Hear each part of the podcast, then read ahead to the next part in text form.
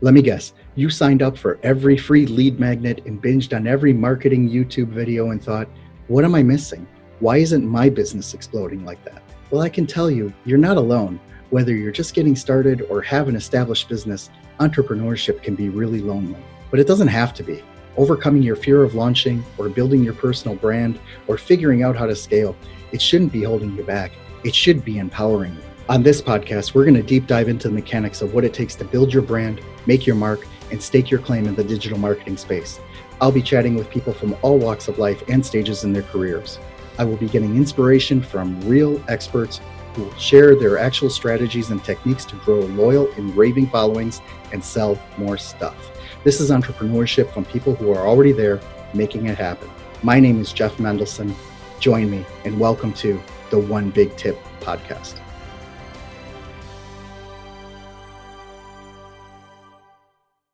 Hello, everyone. Welcome back. My name is Jeff Mendelson, and this is the One Big Tip podcast. And today I am really excited to have with me Mike C. Rock Ciorrocco. Mike is the CEO of People Building Inc. and the powerhouse behind the What Are You Made Of movement. He is a performance coach, author, dynamic public speaker, visionary, and thought leader. And to top all that off, he has been featured by Yahoo Finance as one of the top business leaders to follow in 2020 and is on a mission to build people. C-Roc, welcome to the show. What's up, Jeff? Thanks for having me, man. I always start all interviews that I go on, uh, you know, with gratitude. You know, I'm always very thankful, and, and I just want to let you know that that I'm thankful for the opportunity to share with you and your audience, and I'm humbled by the opportunity as well. So, thank you. Thank you so much, man. That, that really means a lot to me. Can you please tell everyone a little bit more about your background, how you got to where you are, and how you became so amazing? Well, well, thank you. You're amazing too, Jeff. Um, no, you know, I, I'm a people builder at heart. That's why I named the company People Building because you know I came from a broken home growing up, uh, around a lot of broken people, broken mindsets, and I think all of us do. You know, really. But I was very observant as a kid, and you know, I came from a broken home. I don't remember my parents together, and at the end of the day, I was living with my dad for three years from eight to 11, dealing with a lot of emotional and psychological abuse. A lot of conflict was going on with child support, custody, all the stuff that you go through when families don't work out. And I thought that was an ordinary life, Jeff. I didn't know any different. You know, I'd see on TV that families would be married still and the kids would still be there. And, and that just was ordinary to me where I was coming from. I thought that was a fantasy world on TV. So, but you know, during that time, I realized that I wasn't in a good environment. I need to get out of there. And this is something that lit a fire in me when I decided to ask my mom to file court papers to get custody back of me at 11 years old. My dad got served one day when I came home from school. He had these papers in his hand. Now, I was already walking on eggshells in this house as it was anyway, and I felt really nervous about this this event getting ready to take place. Well, when I came home, he said, Hey, go to your room. And I sat on my bed for about five minutes, probably, but it felt like five hours. And I was waiting for my hero to come back into that room. Uh, my dad was a mason. He had his own masonry business. That's why the bricks are back here. Laid brick and block, poured concrete. Very hard worker, big forearms, rough hands. If you shake his hand, you know he was, you know, he was into something hardworking. And uh, he always carried a wad of hundred dollar bills around in his pocket.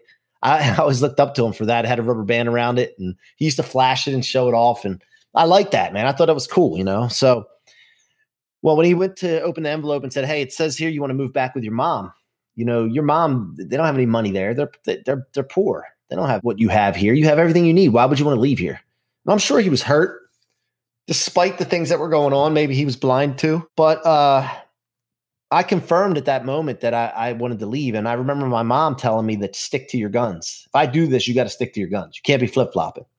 Because Mikey, when they called me Mikey back in the day. When, when you uh, believe in something, there are going to be people that try to talk you out of it to match their agenda or to justify their position in life. So always remember if you believe in something and you know it's the right thing, it's good, stick to your guns. So I did that. And at that moment, when I confirmed that, he takes his wad of hundred dollar bills out that he always had, and he peels one off, crumples it up, and throws it at me. And says, "Here, you're going to need this when you're living on the streets with your mother." Then, you know, I, I, felt like at that moment, like the towel was thrown in on me. But I remember my mom saying, "Stick to your guns," so that stubbornness also kicked in. And you know, being stubborn is not the wrong thing when it's on the right thing. You know, a lot of people have a negative connotation when it comes to stubbornness, and I was ca- called stubborn my whole life, and I wear that with a badge And I'm honored to be called stubborn nowadays because I know I'm stubborn on the right things. Now, also, my mom used to tell me at a young age that I was going to be influential and I was going to be a leader, even before I knew what that meant. I just remember her always telling me that. And, you know, I knew that coming out of this, I would figure some way out to be able to help other people with it. You know, since it was an ordinary situation, I figured there was other people that had been given up on. So I would do everything I could to be a role model. That's the only way I knew how to do it, be a leader at that point was do everything I could possibly do to show people that you could come out of this situation and be great. And so at 11 years old, 30 some years ago, that happened. I won't tell you the exact years. Yeah, you don't want to date yourself now, do you? yeah, I don't want to date myself. But for 30 some years, I've been driving off of that. And until about two to three years ago, I started to realize wait a minute, I need to assess this. This is something, what am I driving off of? Like, what's driving me? And I found out that that's what it was. And so I came up with the concept of turning setbacks, letdowns, difficulties, even people, negative people into rocket fuel for your future. And once you become aware of this concept, your life's never the same. Because in life, when you set a goal or you have a dream, ideal life in your mind, the only thing stopping you, it's not the encouraging people, it's not the wins and successes, it's all that other toxic rocket fuel. And if you take rocket fuel in its form and try to drink it, smell it, it's bad for you. It's toxic. And just like all this stuff is toxic until you convert it. So by removing all the things that can stop you and then using it as fuel, you become unstoppable and indestructible. And that's what I'm all about, Jeff. Wow, what an amazing story. You know, as you were telling it, I actually have a very similar a very similar story. My parents also divorced when I was like 9 or 10 and it was always tense in the house and I remember always, you know, flip-flopping between both houses, you know, growing up and as a teenager and basically, you know, growing up in Milwaukee, I couldn't wait to get out of Dodge right? And then when i turned 18 i was like you know something that's it. I went to you know i went traveling for a little bit. I ended up uh, settling in miami and haven't oh, really turned back. And i love miami. Yeah you know that whole part that you were saying about turning the you know the toxic parts of your life into rocket fuel right? Basically what you're talking about there is using that to drive you like don't you know, like definitely don't pity yourself. Definitely don't oh, i grew up in a crappy house so you know therefore i can't. It's like no like dude, I, I, you know, if I survive that, I could survive anything. Exactly. Right. Let's just take this podcast. I mentioned this a couple of times, but I don't think that it resonates with enough people. I was the kid that stuttered in high school. Right. And I'm sure the speech therapists that are listening, you know, would be like, oh, yeah, I can hear his breathing techniques and I can hear how, you know, I can hear how they trained him not, you know, not to stutter anymore. You know, but it's like, who is this guy who stuttered all of a sudden doing presentations and running a podcast now? Right. And, you know, it's things like that that you're like, wow, you know, if you can really overcome that, you know, you can overcome anything, you know? And, you know, this is something that I just don't practice uh, or just don't preach. I practice it. You know, I've practiced it from a young age. And even to this day, to the, today, this morning, as we're recording this, I've dealt with a scenario that I had to put this in place and also make sure my team, by the way, I have a mortgage company that I run a division for 40 employees, Nations Lending out of the Mid Atlantic in Miami. And, uh, you know, I had to make sure my team was operating on rocket fuel concept as t- you know as well this morning. So we'll get into that a little bit, but I just wanted to let you know this is something that you have to implement in your life. And once you do, man, you don't there's no going back. You know something? Let's talk about that because that's part of your one big tip. How do you take a toxic or a really crappy situation that you've experienced and turn that into something you know that's going to drive you. And not only going to drive you but it's going to but it's going to propel you to unimaginable successes right? Because i think that's one of the you know one of the bigger points here is that not only can you achieve more once you overcome those toxic situations, but if you get out of your own way, you can achieve so much more. Like, I think the biggest thing for me, especially when I got fired from my last job, was how the hell am I going to pay my mortgage? How the hell am I going to pay my, uh, you know, my, uh, how, how am I going to kick my $5 a day coffee habit? Right. And sure enough, it happened, right? And not only did it happen, it's like, A, I'm still here, right? And B, it's like, I have had so much you know so much success and it's you know i'm not just talking about monetary stuff you know just the uh, you know the freedom to be my own boss the freedom to travel work from anywhere you know and i've been able to i've been able to scratch off a lot of places over these especially over the past 10 years you know off of my bucket list and all of that comes from this this uh, drive to take out the toxic relationships and the toxic s- situations from my life and use it as the fuel to apply it to newer and better things. How do you do that? How do you train your people to make that happen? First of all, you have to understand the concept. And you have to understand, first of all, that you cannot figure this concept out when you're in an adversity. Because while you're in an adversity, the closer in proximity you are into some kind of setback or negative toxic thing, the less hope you have and the less light at the end of the tunnel, or if any light shows up while you're close to the adversity. So, this is a proactive practice. You need to prepare. And you do that by taking care of yourself, taking care of your body and mind, but also understanding that you have to be clear on the ideal life that you want. If you're not clear on the ideal life that you want, you have no idea really if you're dealing with a setback because you're roaming through life and just going reactive mode and handling whatever happens your way. So I'm very intentional and I teach people to be very intentional and clear with the ideal life that they want. Once you have that, then it's very simple. Anything that comes like that goes towards your ideal life, you do. And anything that goes away from it, you don't do. And then the things that get in your way, which we call obstacles, you remove them by converting them. And so it's just a concept, understanding concept, and then practicing it. And it's like a muscle, you work it. You start with something small. You know, like if you burn a food that you're cooking, okay, well, what am I going to do now? Am I going to sit here and mope, get pissed off? You know, little things like that first, and then see what you can do. What opportunity can come from this? All right, well, I learned a lesson, one. And then number two, maybe I'm going to eat something different. Maybe what I was cooking wasn't as healthy, whatever it is. You start with the small stuff. The other exercise that we do is we look back over our lives and we audit our life on the setbacks and bad things that happened. On a piece of paper on the left side, we write down everything bad that happened. On the right side, next to those things, we say, what opportunity came from these things? And I have yet, doing this exercise myself and coaching, I have yet to find someone that didn't see some kind of opportunity that came out of a setback. So once you see that on paper, you're like, oh, well, if that's the case, why would I wait till later on to analyze setbacks? Why don't I realize I'm in a setback right away and immediately start looking for the opportunity? And uh, like I said, I practice this, and, and today it, it's not easy. I'm not saying it's easy, but you got to work that muscle, and you got to remember that C-Roc said, "Oh, this is a setback. Okay, what am I supposed to do now?" And remember, start looking for the opportunity immediately. You know, I think the most poignant example in my life would be when I started to get a divorce, right? That was about eight years ago. And at first I was like, uh, you know, I failed as a dad, I failed as a husband. And I was like, you know, well, this sucks, you know, because I got two kids at home. And how am I going to do this? How am I going to be able to support, you know, support them and child support and all that? And you know what happened was, you know, looking back, and of course, you know, people tried to tell me, oh, yeah, you know, you're going to get over this, you're going to get over that. And I just, I didn't have time for any of that, right?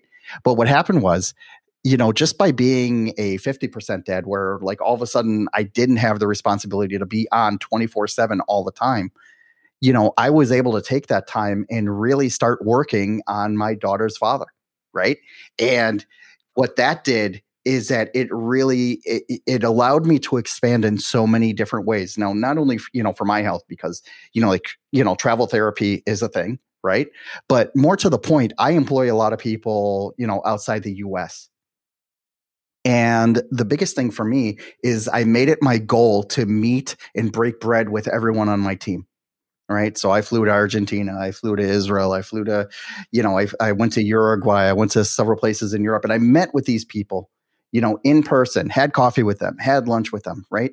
And what happens is that it really solidifies the relationship, right? Because I was able to then take that part of the relationship. Now I'm not this postage stamp, you know, three inch square on a screen. I'm a living, breathing human being, and I bought them lunch, right? and that's it. Th- these people are still with me to this day. You know, it's huge because, you know, it's like these are people that I can now call upon. And like I get priority treatment with some of these development groups, you know, that I'm working with. You know, even though I may not be their biggest client, you know, I was the one that took the time to fly down to Santa Fe, Argentina, which, you know, go look it up. It's not a big town. You know, when I go over there and they're like, what the hell is this gringo doing down here? Right and the, what i'm doing is that i'm going to meet my team i want to see you know i want to see who is who is supporting me and making me look great with my clients back here in the US, right? And I think that you can you can implement a lot of what you're talking about here with uh, you know taking a negative and trying to find the opportunity, right? You know, what is the opportunity? Um, I want to expand on this uh, on this concept just a little bit more, though. How do you know if the opportunity that you are identifying from the toxic situation that you're running from or that you're dealing with, how do you know that that is the right opportunity as opposed to like you just made another bad decision? I mean, the example that's coming to mind for me is uh, let's say, for example, you know, like you get a divorce and then you decide, well, you know, something, I'm going to go live in Thailand. Right. That was one of my options, by the way. Mm-hmm. Right. Mm-hmm um, for me, I was like, well, if I go live in Thailand, I'll save a boatload of money because then I'll be paying, you know, five hundred dollars a month for a house as opposed to two thousand dollars a month for a house over here, right? But the backside of that is, well, now I'm going to be a Skype dad, and my kids are never going to see me again, right? Right.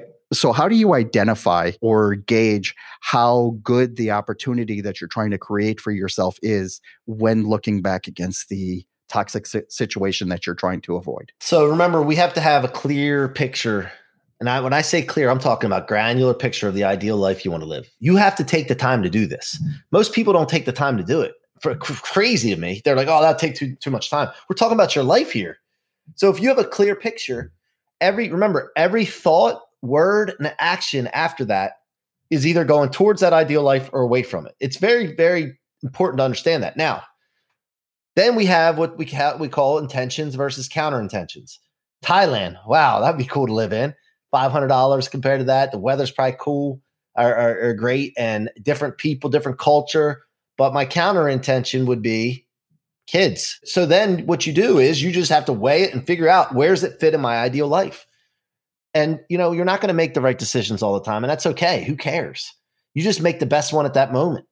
And then from there, it's better than sitting and stewing in victimhood and being paralyzed by a setback. The worst thing that somebody could do is sit there and wonder why something's happening to them.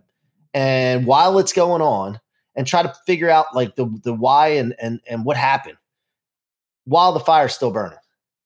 You need to put the fire out. Don't be a victim. And and then go, yeah, you got to take action. Take action immediately. And then by the time you've taken action in any setback or anything, time is going by and then you're not stuck in that proximity to that setback anymore so that you still you have hope now. But if you sit still in proximity to the uh, adversity there's no hope there's no light. So i'm all about moving action moving moving do something. Even if it's not the right thing do something. And obviously you want to choose something that would lead towards your towards your ideal life. But man you sit there in proximity to an adversity man it's the most miserable place to be and a lot of people don't make it out I agree with you 100%. Thank you so much for sharing that. C-Roc, can you please let everyone know how they can learn more about your business, how they can learn more about your book that you have coming out, and how they can reach out to you directly if they'd like to learn more? Yeah, there's a book called Rocket Fuel that I wrote. Uh, it came out in February of 2021. And, you know, you can get that on Mike C-Roc with no K, mikecroc.com forward slash book. And if you go on there, you you can see it. Grant Cardone. I'm not sure if you're familiar with Grant Cardone, the 10x guy. He wrote the foreword for my book. I'm a mentor of of Grant's. He gave me his his backing on the concept, which really matches up well with the 10x concept. If you don't, if you're not familiar with the 10x concept, the 10x rule is another great book to read. But uh, otherwise, the best place on LinkedIn and Instagram. Find me on Instagram, LinkedIn. Mikey C-Roc is on Instagram. I love engaging with people in the direct messages. Even if I'm not following you and you send me a direct message, it goes into a different like mailbox. I still answer those and talk to people. And so reach out to me there. And if you have any questions or if I, you're looking for mentorship or whatever the case is, I'm here for you. Amazing stuff. Mike, thank you so much for joining me today. This has been a very enlightening discussion. I appreciate you being so open and raw. You know, it's a, it's very refreshing you know, especially when guys do it, you know, because, you know, it, yeah, thank you, Jeff. you know, it's just really great to compare those experiences. And, you know, a lot of what you talked about today really resonated with me. So thank you so much for joining me today. Thank you, Jeff. I appreciate you having me, man.